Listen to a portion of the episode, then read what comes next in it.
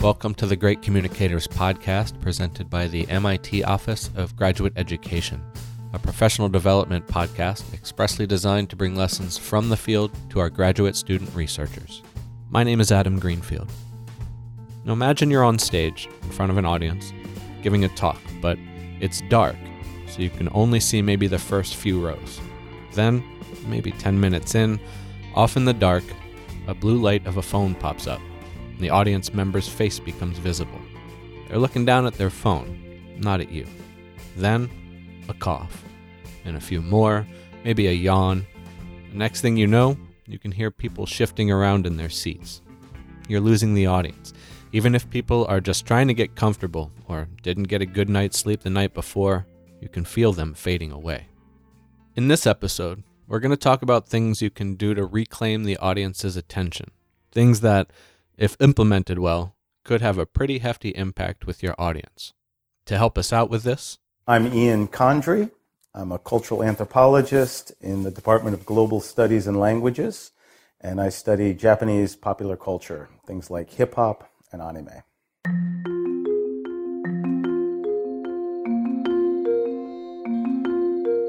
When I was on the MIT campus, I really enjoyed talking with all the professors who were able to make time for us. I have to admit, though, I do have some favorites, and Professor Condry is one of them. Along with being a cultural anthropologist, Professor Condry has a piece of background that needs to be recognized because of its direct role in communicating frequently with audiences. He spent a lot of time in journalism prior to his cultural anthropologist position at MIT. And really, when it comes down to it, journalism can sometimes be a way of understanding people in society. So we asked Professor Condry how the two connect for him. Well, I do ethnography, which is telling the story of people's perspective as a way of understanding the world. And so, in many ways, ethnography and journalism overlap a lot. You know, we go out, we talk to people, we try to spend time in their worlds and give their perspective a fair airing. And so I think there's a lot of overlap between what anthropologists do, what documentary filmmakers do, what uh, journalists do. Um, the I think what makes anthropology a little special is uh, a commitment to jumping across cultures, right? Being making sure you get into a space you really don't know, learning the language, uh, uh being among the people for a longer period of time before we make judgments. You know, it is. I think it's long form journalism uh, and and it's a different range of theory that we are responding to as well. Uh, so I think uh, I think there's a lot of overlap between all kinds of nonfiction writing. In recent years, it only takes a quick glance at the news headlines to see a pretty hefty amount of sensationalism, as if that's the only way to get the reading audience to pay attention anymore.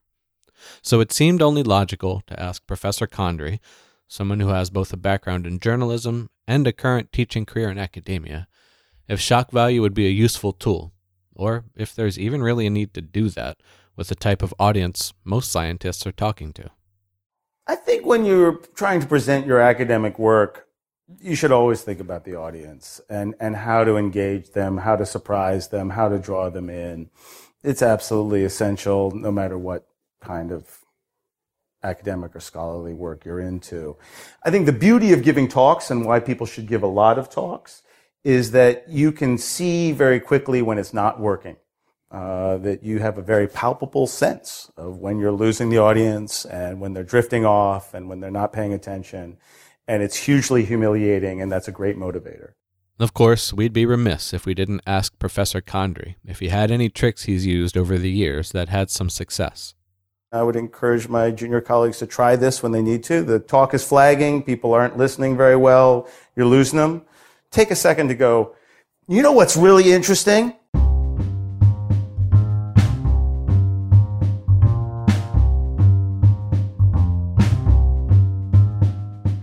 And then you get about five to 30 seconds just out of saying that. Uh, and you'll draw them in. It's a totally cheap trick. And even if you don't really know what you're going to say next, I'll throw that in there once in a while. I'll be like, you know what's really interesting? Then they all pop up, and you get about 30 seconds in there to try to drag them in. And then you try to hit them with something that will surprise them and blow their minds.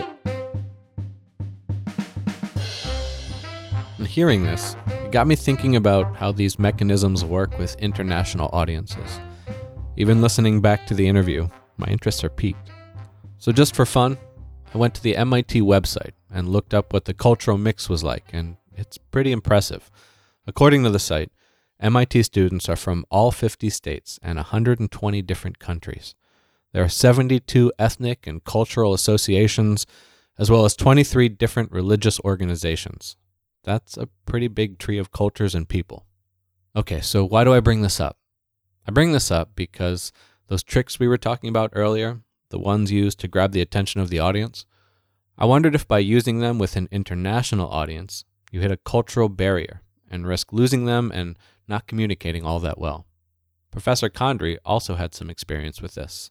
It's interesting when I give talks internationally, though. That's what's hard. Like I have to cut the jokes and I have to cut the little word play, and because it's just it's too cute and people don't get it, and um, and I'm not good enough to joke very well in Japanese. I can do a couple of them, but I, the ones I can do in English, they don't work as well in Japanese. Um, so yeah, yeah, there's a risk, but like I said, so my, my thing is that the greater risk is not pulling them in at all. Uh, and so, yeah, you use that when you need to. Uh, but it is a trick. All right, so you're giving a talk and just completely bombing. People are not paying attention. Do you adjust there on the spot or keep going and push through for the few that are paying attention? There may not be an answer for this, or at least not a one size fits all answer. But Professor Condry uses the memory of a concert of two folk singers whose careers span the 1960s to the present as his approach to this topic.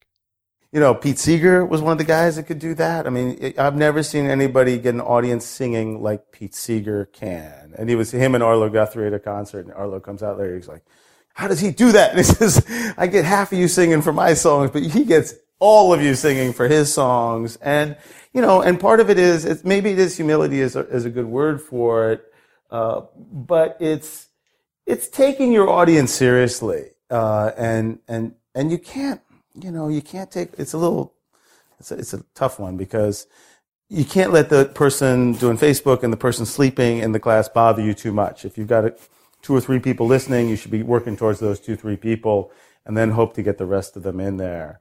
Um, but and there's just some simple tricks that people should know better. I mean, don't read your PowerPoint slide. Enough with the bullet points. Use images, uh, but don't use you know, be very careful with the words you use. Don't ever read off a slide. Um, and even I don't live by this very well, but I try to get better.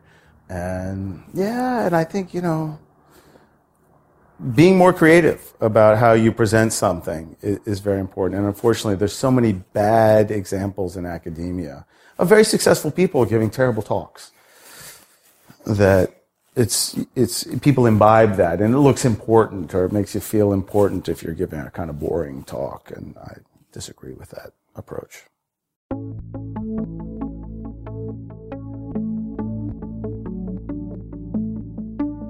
Look, I don't want to worry or upset you, but there will be times when you're giving a talk and you'll realize the audience just isn't with you. And it happens to the best of us. Fortunately, though, if you've been listening along, you now have tactics you can use to get the audience back in your corner. Everything from quick attention grabbers like, You know what's really interesting? to humor and images. However, there are caveats. First, you only have a short amount of time to reel the audience back in before you could lose them again. So get them while you can, because that trick will lose its impact if used a lot. Also, be careful where, when, and how you're using humor. It's fine to be creative, but some audiences, depending on the background, may not get certain nuances. What you think is funny could fly right over your audience's heads. Thanks for listening to the Great Communicators podcast, brought to you by the MIT Office of Graduate Education. My name is Adam Greenfield, and feel free to talk amongst yourselves.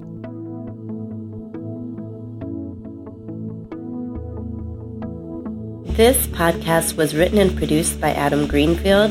The executive producer of this podcast is Patrick Yurick. The Great Communicators. The Great Communicators podcast Grad Comics Live, Grad Comics The Game, and the Technically Speaking comic book series are part of a professional development initiative called GradX. Called GradX. GradX. GradX is made possible by the Office of Graduate Education at the Massachusetts Institute of Technology. To find out more, Find out more about GradX, as well as get access to other episodes of the Great Communicators podcast, go to gradx.mit.edu. For more information, and For more links on the- information and links on the music used in this episode, please see the show notes.